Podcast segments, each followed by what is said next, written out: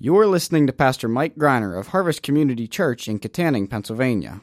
We pray that you will be challenged today as you listen to a sermon entitled Triple Delight, recorded on July 29th, 2018.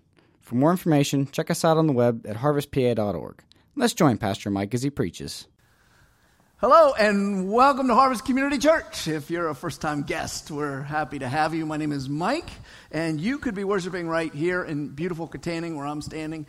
You could be worshiping in Indiana or in Freeport or in India. We have people who regularly worship with us from India um, or in the Petroleum Valley and even in the local jail.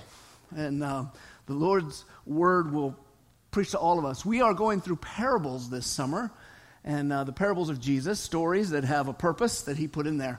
And, I, and I've got to have a disclosure to you before I get going on my way here today. Um, I received a, a phone call from my good friend Dave Questio and his wife Kathy. And um, some of you may know, but those of you don't, um, they, Dave's in the hospital. And um, they, he, he, he suddenly started losing weight and having pain just in the last few weeks. And um, so they did a bunch of tests. They just came back today, all the tests. And he has uh, lung cancer. He has, has spread to his liver and to his spine. Um, he is currently in the Butler Hospital. What a nice hospital, especially the new side, that is. And um, if you want to visit, um, Kathy loves visitors. Dave does too, but he's not feeling well, so get in, say hi, give some hugs, and uh, you know, move on. But, you know, Dave and Kathy have been part of this church since before I got here. One of the first people I met was Kathy. She's um, bright and shiny. And then there was her silent, dark, silent husband nearby who is just a terrific guy. And, and you know, you can't help but love them as you get to know them. Um, go to their backyard, ride their jet skis, whatever you do with them, I've done those things. Have him fix your car. He does body work. Um, but um, we actually had the first elders retreat at their house. We didn't even have elders yet. It was literally the first elders retreat at their house. And um, they're an awesome couple. They love Jesus. And now um, they're going through a very difficult time, as you can imagine. I, I don't bring that up just to give you the update, although it is good to get the word out, but to let you know that when we take communion and when we declare the gospel and when we go through parables and we listen to the Son of God speak the word to us, it's to give us eternal life. It's for moments like this in people's lives. This is it's a sad time. It's a heavy time for me. Um, um, you know, it'd be a heavy time for those who know them, heavy time for them, but not a hopeless time. Uh, because we have a God who, who raises higher. Let's remember that we don't come together as a church to, to talk about an interesting philosophy that we like. Right? We're the children of God coming to hear our Father remind us in this difficult fallen world that everything is going to be all right. Everything's going to be okay because of Jesus, because God came to earth out of love for us. So, with that said, let's jump into the Bible and let God feed us and minister to us from we're going to take three three parables today. So we're going to look in Mark chapter 4 to begin. Mark 4, three parables because Mark and Matthew have each have two of these three parables with an odd one out, right? um, so if it was a Venn diagram, well, forget the Venn diagram thing. Just each of them have two of these parables, and I don't know how to say that. One of them's not in common, and you have to go to both places. I don't know how to say it. You figure it out. But in any case, they're always in the same section. They go together, the three of them. It's like a triplet of parables in two different gospels, and their meanings are very close. So we're going to, and they're short. So we're going to go through them one, two, three. Here's number one Mark 4, verse 26. Jesus said, The kingdom of God is as if a man should scatter seed on the ground. Then he sleeps and he rises night and day, and the seed sprouts and grows. He doesn't know how. the earth produces by itself first the blade, then the ear, then the full grain in the ear. But when the grain is ripe at once, he puts in the sickle because the harvest has come. So, the kingdom of God in our very first parable, to notice, produces a product, right? It produces a harvest.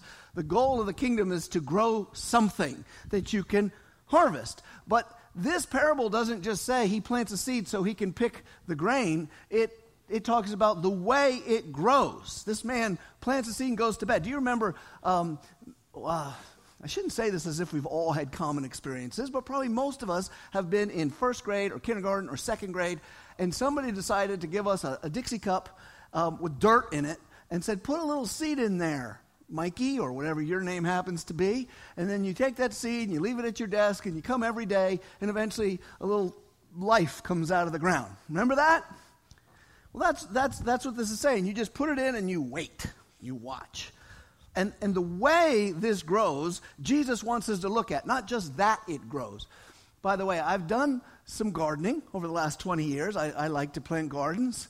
Um, normally to eat the stuff that comes out once in a while for flowers. And my favorite flower, and pretty much the only one I plant anymore, is a sunflower. In fact, it's the only thing I plant from seed. Planting from seeds is too stinking much work when you can go to Walmart and get a six pack of the same thing for like a buck. And it's already started. But sunflowers never grow well unless you plant them from seed. I don't know why. Other people start them and don't do it. Just unless they're full grown and you want to give a bouquet. But go, just get a pack of sunflower seeds. You have time. I think it takes like 12 weeks. You could still get one done if the weather stays warm enough. Um, you just put them in the ground. You don't even have to water sunflowers generally unless you have a drought. You just put them in the ground. And they're tough little buggers. They come up and they, they I love sunflowers. I'm a big fan. They get to the sky. Some of them 12, 15 feet high. You do nothing. They create these great big flowers, which you can look at because they're pretty and all that business. Uh, the chicks dig flowers, young men. And so plant a flower. And, and then you can actually, if you want, you can eat the seeds or you can let the birds eat the seeds. And, and, and that's actually what I thought about when I read that. How cool it is. I'm always amazed that this ugly little seed creates a stalk in the, in the spring when you tear it all out. That sucker is big and heavy. How's it happen? I don't know. So, the first observation, we're going to just look at all three and then we're going to bring them all together. So, the first summary statement about our first parable is the kingdom of God is like planting a sunflower seed and then doing nothing. And the sunflower grows on its own. Now, there's no sunflower in the parable, it's just a seed with grains. I, I think maybe it could have been a sunflower, but I don't know. What does this mean? Now we saw what it says. What the heck are you talking about, Jesus? the kingdom of God is like a seed that grows while I sleep. Okay. Well, there's a clue in the next parable. Look at verse 30. And Jesus said, What with what can we compare the kingdom of God? My head's still spinning. Can you imagine listening to Jesus? You're trying to figure out, wait a minute, stop, I'm still on the flower or the grain. Jesus like, I'm moving on. Take notes. Think about it later. Next parable, please. And here it comes. With what can we compare the kingdom of God, or what parable shall we use for it? It is like a grain of mustard seed, which, when sown in the ground, is the smallest of all the seeds on earth Yet when it is sown, it grows up and becomes larger than all the garden plants and puts out large branches so that birds of the air can make their nests in its shade. Gardeners planting mustard seeds in the Middle East, no doubt, are doing it because they want mustard. Why else would you do it? And I guess out of the other seeds they're planting in that garden, it's a tiny one. It's a, you know, it, it doesn't take up much space. But when it's done growing, you know, the gardener just wants mustard. The mustard tree seems to, in this parable, have its own agenda. Do you see that? It, the guy just like, I need some mustard. And the tree's like, I'm taking over this joint. You know, it's like Animal Farm with a plant. It, it just comes up and it gets big, and then birds come and live in it. Last thing you want in the garden is birds happily living in your mustard tree, which you didn't want in the first place. But he, here's what Jesus throws at us. Um, that's what the kingdom of God is like. I was looking up what's the deal with a tree that birds come in, and it actually shows up several times in the Old Testament, and every time it, it, it's a symbol of safety provided by God. A, a, town or a kingdom will, will grow up like a tree or a, a plant that birds and animals can come. So this is, in all likelihood, a symbol of a haven. The birds are coming there not to ruin the garden, they're coming there because even though that little seed went in there, it created a home. Where the kingdom of God went, it created a, a safe place where birds could thrive. I don't think we have to reach far to already begin to unpack that one, right? The kingdom of God starts small but creates a place where people can thrive. So let's let's summarize this one before moving to the third.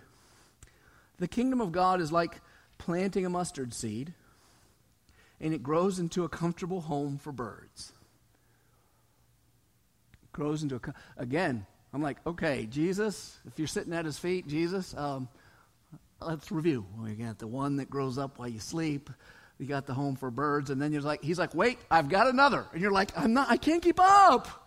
But he's got another, and this time we're going to jump to Matthew 13, 33. And he said, he told them another parable. The kingdom of heaven is like leaven, which would be yeast, which nobody has to work with if you don't bake right? But hopefully everyone's heard of yeast. If you haven't, there can be a few. I don't want to assume everyone knows what yeast is. If you want to make bread with flour and water, it won't go very far. It'll be a flat little mound of hardness. You have to put yeast into it to rise. Okay? So, uh, and you just put a little bit of yeast. So, the kingdom of heaven is like leaven that a woman took and hid in three measures of flour till it was leavened. So, of course, I had to look up what's three measures of flour. And, and, and, and it turns out it's enough to make about 52 loaves. That's that 52. And, and I don't know if the person, the scholars who figure that out want to say 52 because there's 52 weeks in the year or anything. But the whole point is it's a pretty doggone big lump. All right? Pretty. How much yeast? Not much. Why not? Because once you get yeast in flour, it's alive. It's alive and it grows and it does what it does until it gets through every bit. And, and here's, here's Jesus saying the kingdom of heaven is like leaven, little, little bit. Once it gets in, it grows on its own and invades the entire lump of dough.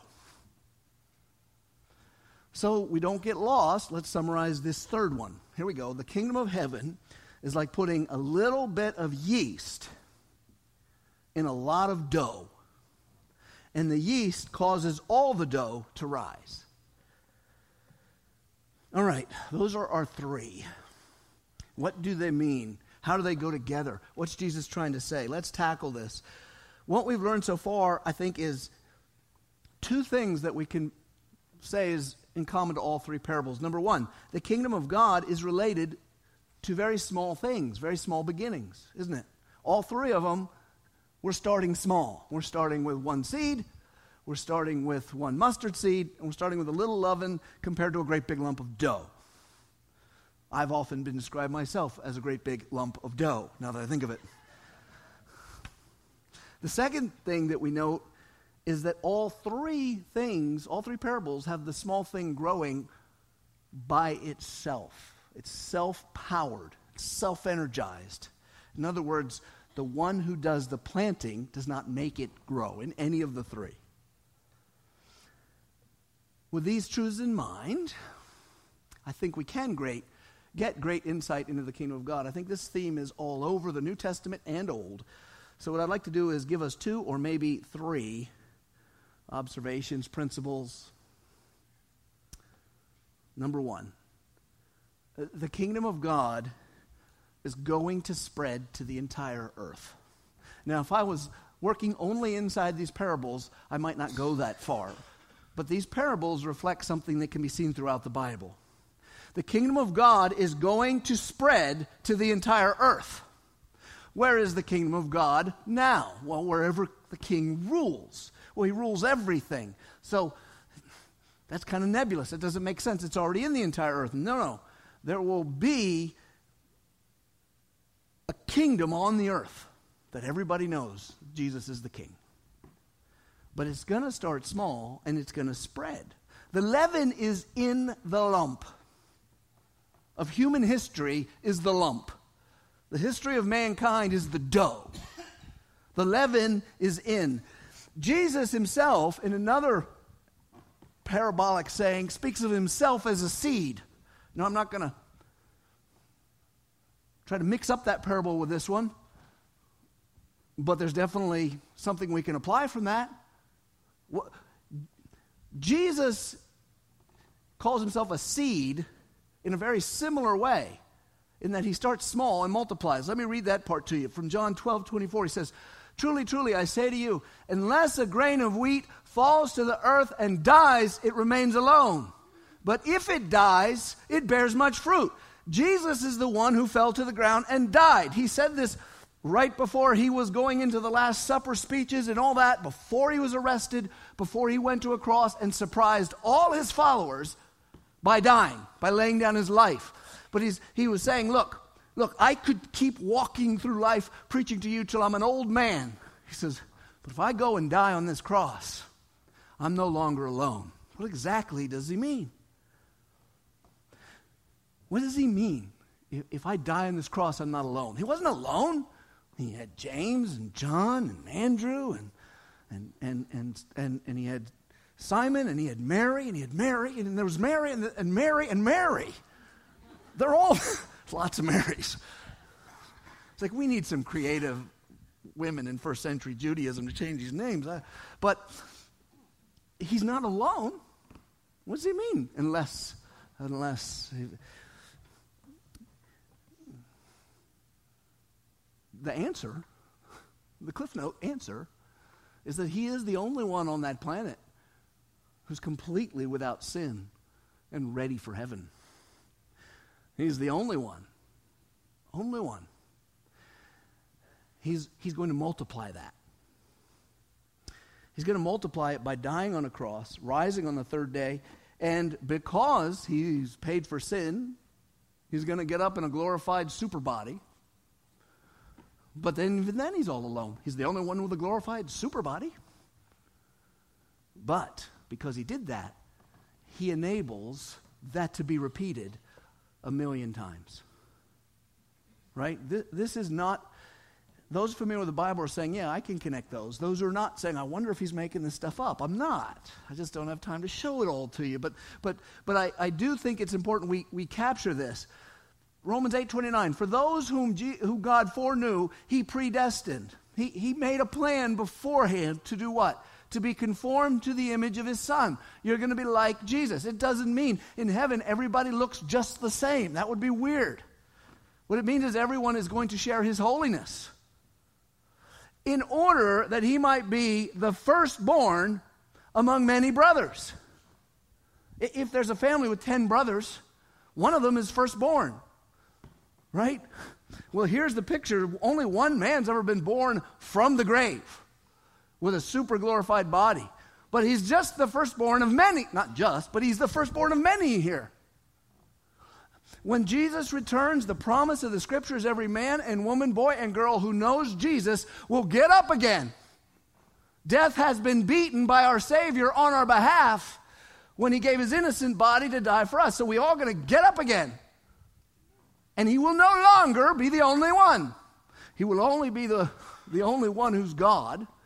His divine nature stays the same, but as humanity goes, there won't be just one glorified human without sin who's ready for, for eternity. There will be how many? Well, there's you, there's me, and there's people throughout the centuries. So, unless a grain of wheat falls to the earth and dies, it remains alone. But if it dies, it bears much fruit. And, and, and you could do that with a, with a corn. You put a corn in, and boom, you get all these corns. And you plant all the corns, you get more corns. God put it in the earth, and then He stood on the earth, and He said, Now, this is how salvation works too. Just, just put the seed in. Jesus was planted, if you will, and I mean him no disrespect to say that, I'm just sticking with the picture. And he grew. Now many more will grow. What a small beginning. One man. One man. One man is a. If, if, if the newspapers, well, what are newspapers? Remember those? if, if, if on the internet and the radio and television, um, tomorrow, you hear, everyone hears the same news story. A person died yesterday on the planet. People would be like, That's it? Yeah, that's it. He's like, Well, that's a pretty good day. That's a pretty good day. Got 7 billion folks, one of them died. I mean, stinks to be him. I'm sure his family's sad, but no earthquakes, no diseases, no murder, just one person. Doesn't seem like much, does it? One man from a tiny nation. There's not many Jews. There's never been a lot of Jews. You know, there's not. I mean, a lot is relative. If there's 13 million of you, 14 million of you, it feels like a lot. Till you realize there's 300 million Americans and over a million Chinese, over a million Indians. There ain't that many Jews. And there sure weren't that many in the first century. And they didn't have any power. One man was born there that didn't even have electricity. He never did a radio show. He never did a blog. Jesus never blogged. He's never had a Facebook. And if he saw what they do him on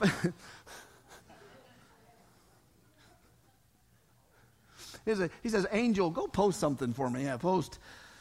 No one has to retweet anything with my picture on it. I don't know who made that up.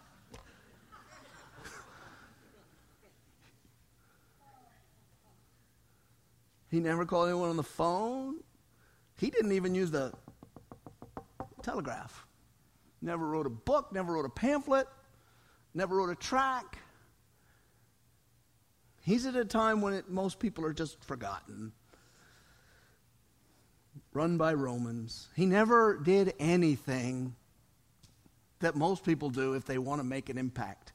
You know, he didn't get an editor to publish his works with a PR guy.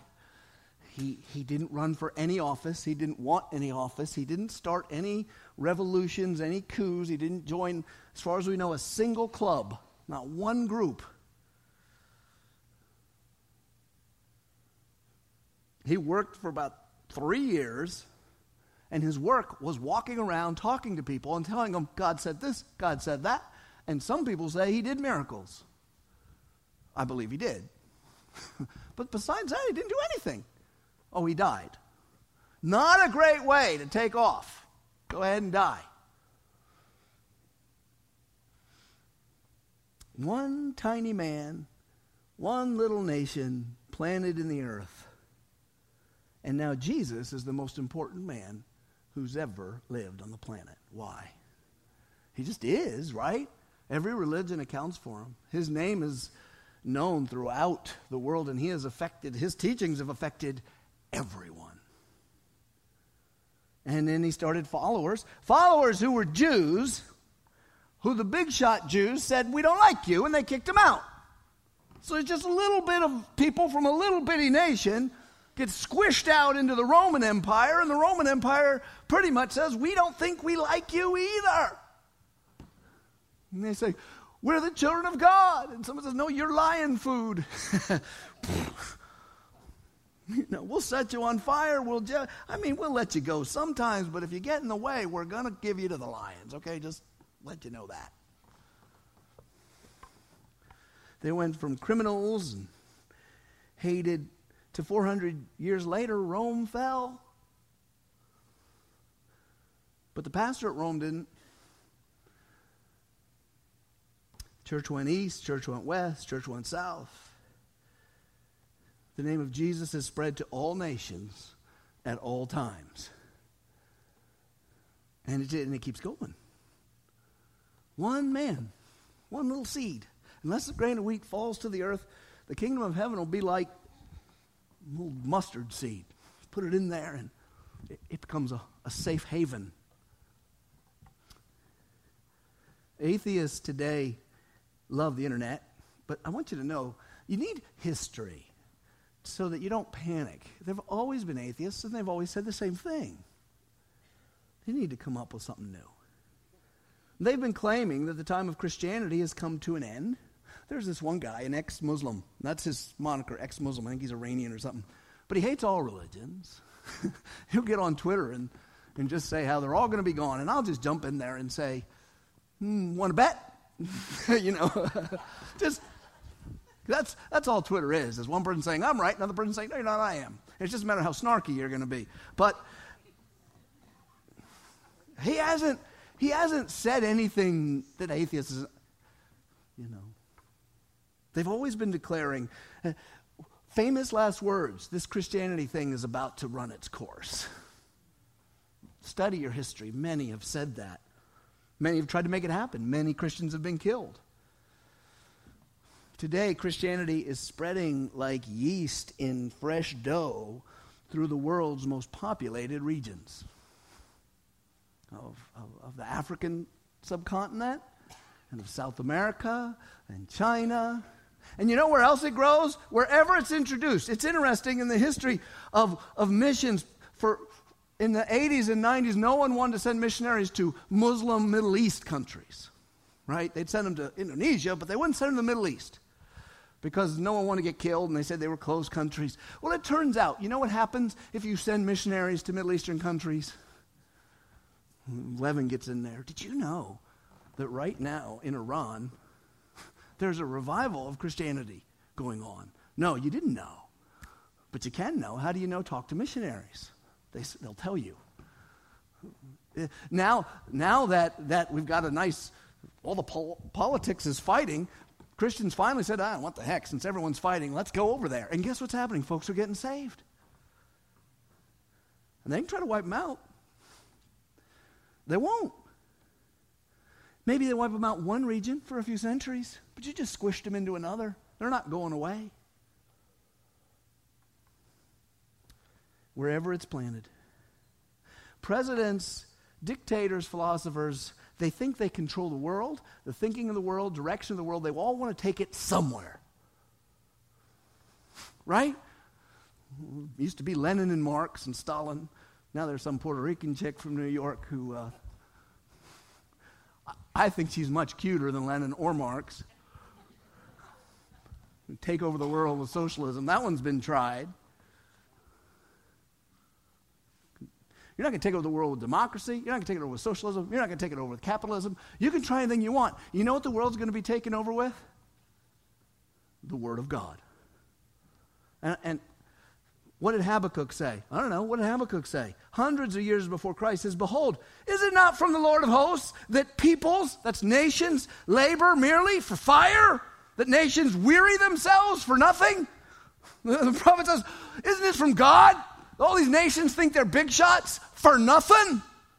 They fight their little wars, they take over their little places, they get pushed back, they go forward, they get wiped out, they don't get wiped out. They think they're all that in a bag of chips. Isn't this from the Lord that they're wasting their time? For the earth will be filled with the knowledge of the glory of the Lord as the waters cover the sea.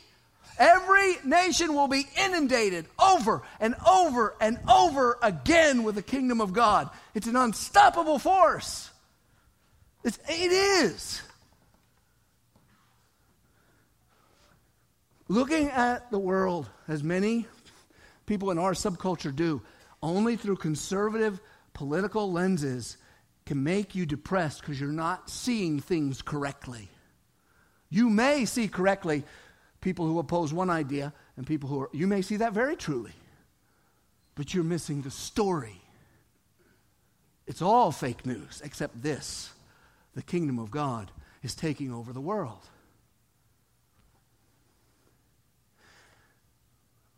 Isaiah 66. I'm pulling these verses out because they're Old Testament.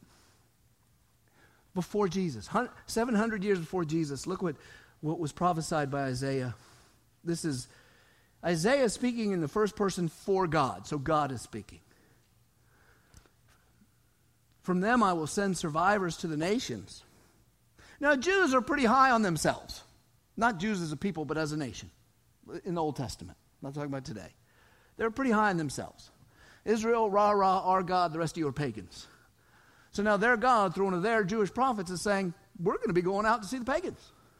And he lists them, names we won't recognize, to Tarshish, to Pul, to Lud. Lud apparently has run its course. I don't even know where Lud is. We're going to Lud this summer. Who draw the bow? To Tubal, to Javan, to the coastlands far away. Why, God, are you sending your people to these places? These places that have not heard my fame or seen my glory, they shall declare my glory among the nations. This little people, the Jews, this wonderful people, God planted them in the earth like a seed. And then He took the seed of the seed, Jesus, and He planted them in the earth. You are a part of the biggest movement in the history of mankind. And if you love Jesus, you're on the winning side. Jesus will soon return. By soon, I think it's in my lifetime. But I'm listening to a book about Luther, and he thought it was in his lifetime, and Paul thought it was in his lifetime. If you think it's in your lifetime, you have all of us for your friends. But it might not be. But if it is, I cannot wait. You know, a, a moment like this needs music to celebrate.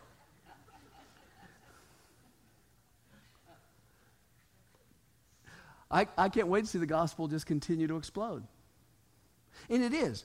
You can see this online. The internet's an amazing thing. You, you just have to search for it. Don't just go to a news site or a sports site. Type in Christians in and then put a place. Just start thinking how you can type, and you'll see these things happening. Jesus said, before he comes. And this gospel of the kingdom will be proclaimed throughout the whole world as a testimony to all nations, and the end will come. An amazing thing that Jesus said that in the first century to his handfuls of followers, as if they had some way to get a message, even outside of Israel. They didn't. As if they had some way to get the Roman Empire to listen. Or to your relatives or up in England poking themselves with sticks and worshiping fire. Who's going to tell those people? And this little Jewish dude somewhere near the Mediterranean Sea is like, the whole world's going to hear this. And then the end will come. We at Harvest Community Church are committed to doing our part. We want to reach our neighbors always. And then we want to ask God, how far will you let us reach? And we care. If God says end of the earth, you know, one thing to think about since we're not a Jewish nation, some of you might be Jews, and thank you for coming and bringing the gospel to us. We honor you. Um, but most of you are Gentiles, and none of you are from Israel, right? Maybe someone, someone in the campus is standing up right now going, I'm from Israel, but probably not. what that means is since you're saved, Listen, the gospel has already gone to the ends of the earth because that's where you're from. And it's going to keep going to the ends of the earth. Do you know Turkey was once a Christian land? It's not now. People say, wow, Turkey's lost. Yeah, Turkey's lost now. They didn't used to be. And they won't be in the future. It just keeps washing back and forth. God's going to save all the nations except France. Just kidding. Just kidding. That's just a joke. I know in heaven, God's going to surround me with French people. It'd be like eating crepes for centuries.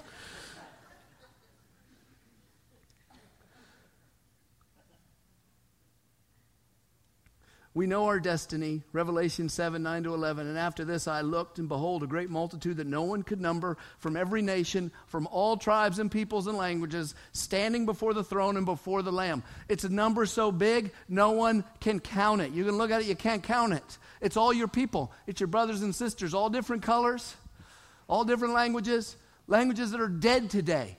People from Lud are going to be there. I don't even, what are they speaking, Lud? Lud is Lud, Lud talk. I don't even know how to say hello in Lud. They're going to be there.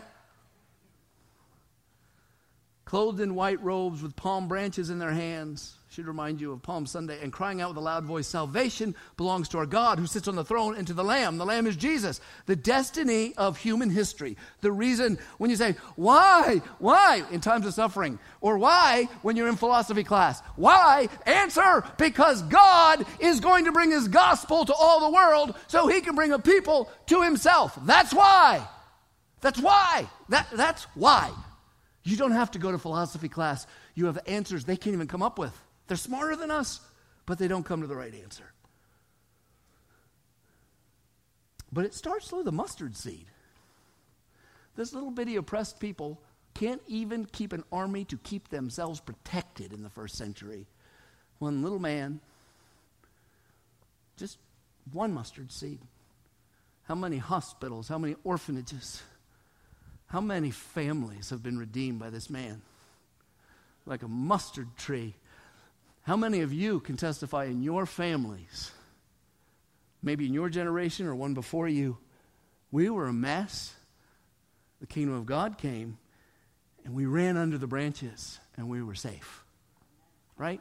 It's happened. It's happening. Second observation, if, if you might be, well, second one, we are empowered to expand this kingdom. These parables put forth not only that small grows to great, but that there's someone intervening in all three of them who's not the main character, but is important. The guy who plants the seed, the man who plants the garden, and the woman who does the flour. Traditional roles. God is so sexist. Those people aren't the center of attention. It's the seed and what it does, it's the yeast and what it does but they play an important role.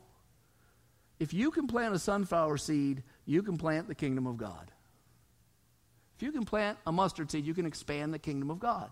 If you can pour a little yeast from that yellow packet into the dough, you can, you can expand the kingdom of God. The power is not from you, but the power is in you. Christians, I'm talking about the Holy Spirit, and I'm talking about the message of the gospel and your loving willingness to give all to get it places. To get it places. you, you speak, you tell, you bring, you send. You, you don't have to have the power to save your family member or your neighbors, but you can make it happen by planting. We, um, for those of you, I know many don't know because you come into church and you don't know the history, but we have three families that came right up from the ground right here in Armstrong County, with the exception of one guy who came from South Dakota, a strange and strange land. Do you want to see the glory of God? Something from South Dakota that's worth talking about. You know, you never, you can make all the jokes about South Dakota you want, unlike France, um, because they'll never know. There's like four of them, and most of them are home. but mostly they came up from here. And, and you know where they went? We sent them, you sent them, we're continually sending them to an unreached people group. Now, that unreached people group means they don't have any church. You wake up in, that, in the morning there and you say, I'm going to go to church. Sorry. Don't have one. Your people don't have churches. you have, well, I'll find a Christian friend to teach me what it says. Sorry. As far as we know, there's like four. So you probably won't find them. That's unreached. We got to get the mustard seed in there, baby. We need to get the leaven in there. The unreached people group you send them to has over 20 million people. I want to go ahead and paint the ugly picture. There's no way six adults and their children are going to reach 20 million people. There's no way. They're not going to get that message to 20 million people. But they don't have to. They just got to get that leaven in and knead it a little bit. It'll get, it'll get there itself. It'll get there itself. For those of you who responded to our next initiative, I want to thank you. Um, it's an odd place to mention that, but it's connected. Uh, those of us, myself included, may have, have already, the number of shows started to give more than before, really giving us some margin, some move to, room to breathe. On the domestic front, we're, we're hiring a few more people, we're taking care of some facilities, and we actually have literally cash to just do what we got to do. But now we can begin to dream more, and we are, and I wish I could tell you more, but that'll be another day. It's all about the fact that we're empowered to expand the kingdom.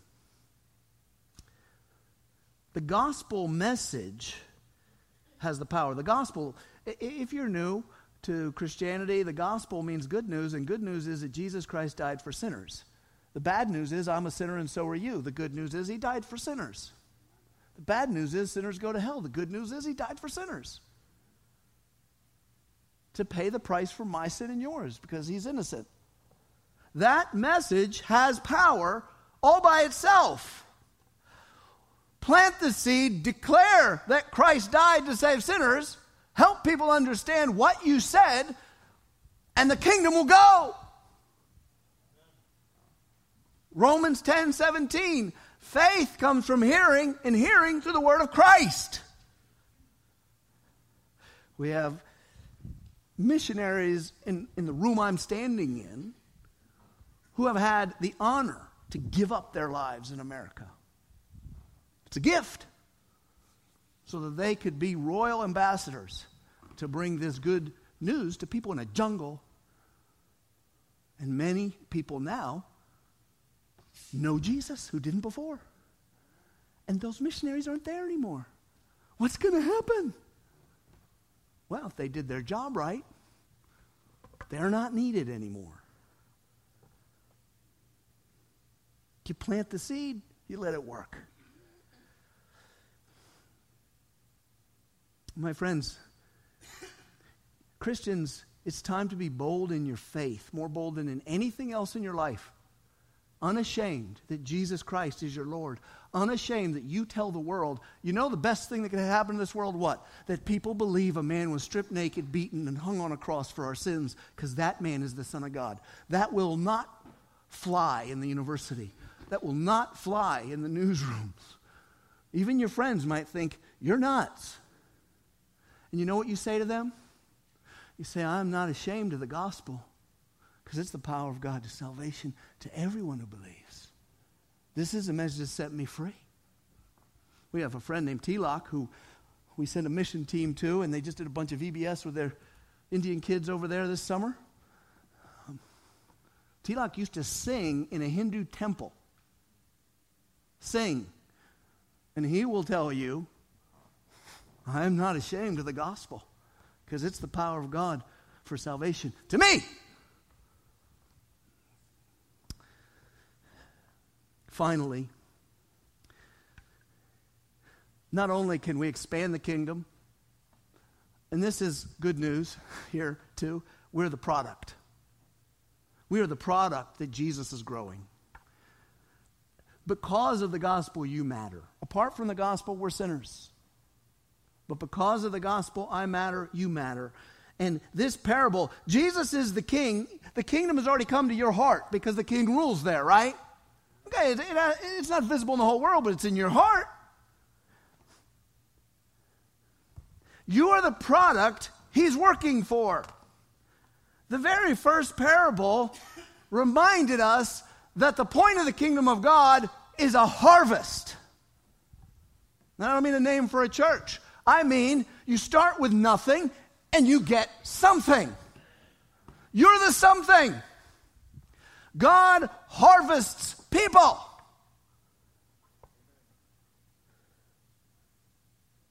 And when He gets a hold of you, no matter when, when you're a kid or when you're old, or anywhere in between, He does not leave you the same He's not concerned with your outside looks. He's concerned with your spirit. So, Christians, right now, where you are, hearing my voice, I want you to know Christians, God is changing you now. He's working on you right now. He works on you daily, He works on you every day. All that you do in life is part of God's work in you. And all that is done to you is part of God's work. Suffering is part of God's work in you. Suffering you've caused, God is going to smack you around so you can stop doing that. So you can be holy. But in the lives of Christians, most the suffering that comes your way is not going to be your fault. And it's the hand of God graciously changing you. Martin Luther had a horrible problem when he was stuck in the, in the castle. If you don't know the story, you can look it up. He's stuck in a castle. If he comes out, they're going to kill him. He's got nothing to do but translate stuff and write. He's got a horrible problem that's hard to describe. But Martin Luther is not shy. Let's just say if you don't sit down, this is for guys, ladies, imagine guys, when you're in the bathroom for several weeks, and then when you do sit down, you're going to pass out from the pain. You have a name for that. I'm not even going to mention it. Well, that's what he was suffering from. He'd write his friends, I'm changing the world. I told the Pope's guy, here I stand in the Word of God, but I am in pain. He, he, he did. You know what he did? He said, I thank God that he gave me a remnant of the cross. I thank God that he reminded me that this world is pain. He also asked for medicine. He's not stupid. all that you do is part of God's work in you, and all that. I, want to end just by reading you the Bible. I, I just want to throw some seeds into your heart, and then I'm going to say amen. All right, ready? Everybody ready? Here we go. And, there, and every one of these is about you. I'm giving you permission to say, I don't want to be self centered. Think about yourself, please. That's what I'm asking you to do.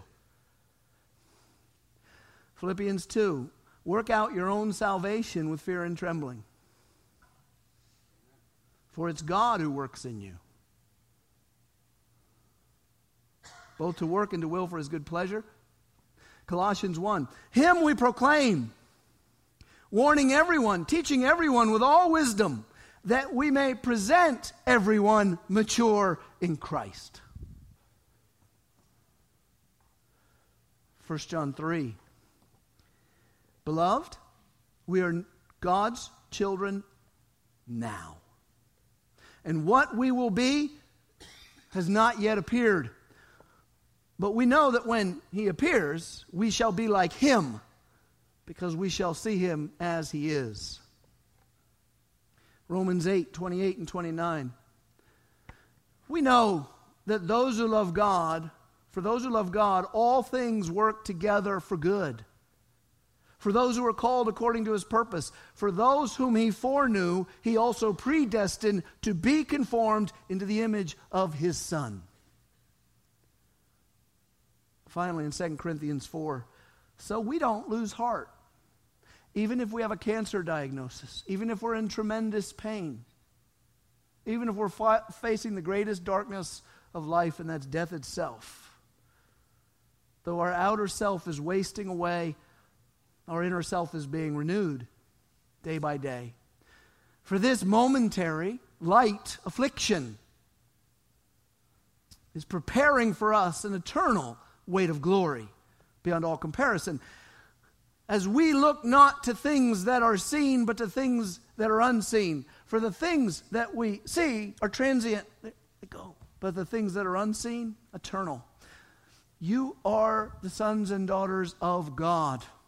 He is working in your spirit all the way up to the last moment. And then He transforms you into a new creature completely at the resurrection. The kingdom of God, therefore, it's not just something you expand, it's something that's actually growing in you. You're the garden. There's a big old plant growing up inside you. What's that mean? Christian, hear me. This is very important what I'm about to say, and this is how I end it. Never doubt his plan, never doubt his attention on you, and never doubt his goodness towards you. Thank you for listening to this sermon from Harvest Community Church we invite you to join us at any one of our four campuses located in Kittanning, Petrolia Valley, Indiana, and Freeport. For more information, check us out on the web at harvestpa.org.